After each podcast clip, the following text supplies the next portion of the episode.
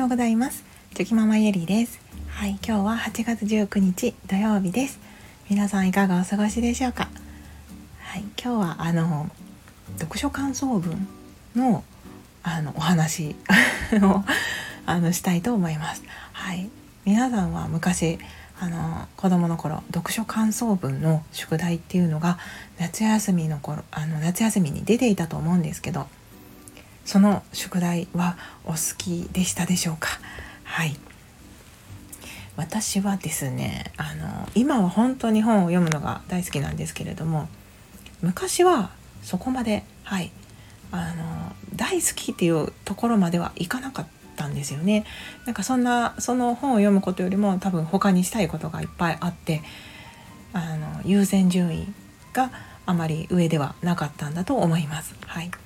なので読書感想文の宿題っていうのが毎回とてもあの面倒くさかったことを 覚えております。はい、なんか今あそうですね。今書けと言われたらあのそこまで苦には思わずに、うん、楽しんでその本の内容とかを書けると思うんですけれども、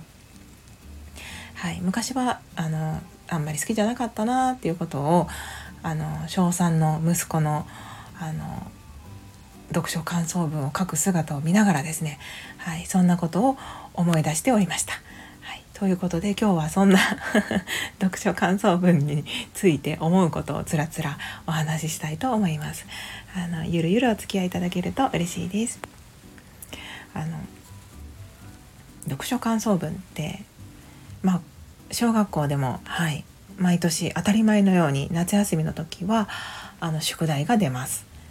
で、えーと、今小3の息子はですね、えーと、とりあえず宿題として3冊の本を読むことと読書感想文その中の1冊の読書感想文を、まあ、原稿用紙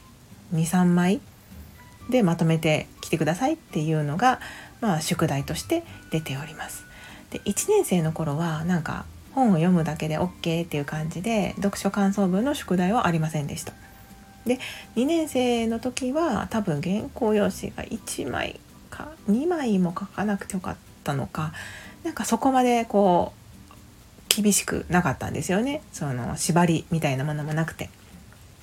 はい、で今年3年生の夏休みの宿題の読書感想文ではもういきなり、はい、2枚から3枚の原稿用紙にあの読書感想文を収めてきてくださいとまとめてきてくださいっていう宿題が、はい、出ておりまして、うん、私もそれを見ていてあ今年今年はその本格的にあの感想文を書かないといけないんだなっていうのを、はい、見ていて思いました。であのずっとね読書感想文書かないの書かないのって息子にも言ってたんですけど、はい、うちの長男はですねあ本を絵本とかはねそんなその読む読むのは読むんですけどあと漫画とかでも興味のあるものはもちろん、はい、読みます。なのでその文字とか文章をあの読むのが嫌いではないんですよね。だけどあの多分好きな物語に出会えていないのか、はい、文章が多い本だとやはりちょっと読むのが面倒くさいみたいですね。あのそれは見ていてそう思っております。はい、なのでまあその何でもいいから、まあ、漫画でもいいしとにかくその文章を読むことを重ねていけばまたそういった小説とかなんかそういう本の楽しさっていうのが分かる時が来るんじゃないかなと思いながら様子を見てたんですけれどもなのでまあ読書感想文の宿題っていうのがですねなかなかこう進まなかったんですよね。でまあまあ私もその幼少期というか小学校の頃はそんなにあの好きじゃなかったのであまあ気持ちわかるわと思いながら、はい、様子を見てたんですけどやっぱりあの夏休みもねもう後半であもうちょっとさすがに仕上げないといけないなと思ってですね、はい、でちょっと長男にもあのそろそろ書か書いた方がいいんじゃないていう感じであの促してですね。はい。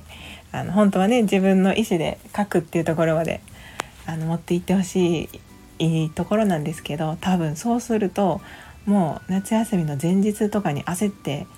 こう仕上げている様子が目に浮かんだので、はい、ちょっとそうなったら大変かなと思ってあのちょっとねイメージしてもらいながらこれを後回しにすればするほどその後で大変だよとか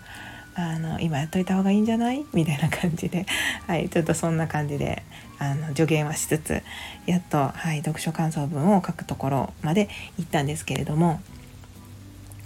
でも改めてその長男とですねその本格的に読書感想文を書こうと思ったらやっぱその小学校である程度その例えば読書感想文って自分の思ったこととか感動したこととか印象に残ったことをこう書くんですよとか、まあ、最初はちょっと本のあらすじをある程度まとめるんですよとかなんかそのまあ型じゃないんですけどそういった、まあ、最低限の基本的なことそうするとその読書感想文が読みやすくなるっていうようなその型みたいなものが教えてもらえてたらあのちょっとは助かるのになって思うんですけどあの長男に聞いてもそういう読書感想文についての勉強っていうのは一切、はい、ないみたいででやっぱそれはこう結構難しいよなって、はいあのまあ、それは長男を見ていてそう思いました。まあ、私も多分小学校の頃はその書き方みたいなものは習ってはいなかったと思うので多分その感想文だし作文だしまあこんな感じでしょっていう感じでイメージであの書いてたとは思うんですけれどもなんかあのそういうねある程度そのポイントだけでもあこういうことを書いたらいいんだよっていうようなことをこうこう授業でもね習う時間が1時間でもあればまたなんかそのハードルみたいなものが下がるんじゃないかなっていうのを、はい、あの長男を見ていてそう思いました。まあ、そんなこと言ってもあの 授業の内容は変わったりしないと思いますのでしょうがないんですけれども、まあ、なので今回もねその長男が選んだ本を見て、はい、でその中であの、まあ、どこが印象に残ったかとかその主人公はどんな人なのとかあとはうんそのそれを見て自分はどう思ったのとかでそれをどう生かそうと思うの？とかまあそういう感じでたくさんの問いを立てて紙にね箇条書きしていってでそれをまあ文章でまとめていくっていう作業を、まあ、私もこう手伝いながら、はい、やっておりました。うん、結構それをね小3とか小4とかで一人でやろうと思ったらやっぱりこう難しいから絶対に親のこう手助けがいるよなって、はい、そんなことも思っておりました。うん、結構大変ですよね。はい、でまあまあ自由研究とかもそうですよね。やっぱりその子供一人だけでできたらいいんですけどやっぱり親の手助けが必要な部分っていうのはたくさんあると思いますしはい。まあただ私もなんか小学校の頃って、まあ、母はずっと働いていましたのでなんかそんなになんか宿題を手伝ってもらったっていうようなイメージはこうなくてですね、まあ、それなりになんか適当にこうやってたんだろうなとはい思います。はい。まあでもその読書感想文をやっていって思思うのはやっぱりその問いを立てる力っていうのがこう大切でこう自分に対してどんな問いをかけるかでこう答える答えが変わってきますよね思いつく文章も変わってきますしなのでその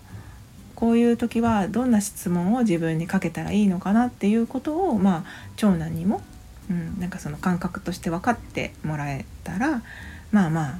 あのちょっとずつ読書感想文とか自分の思ったことのまとめ方っていうのがあのできるようになってくるのかなと、はい、思いました。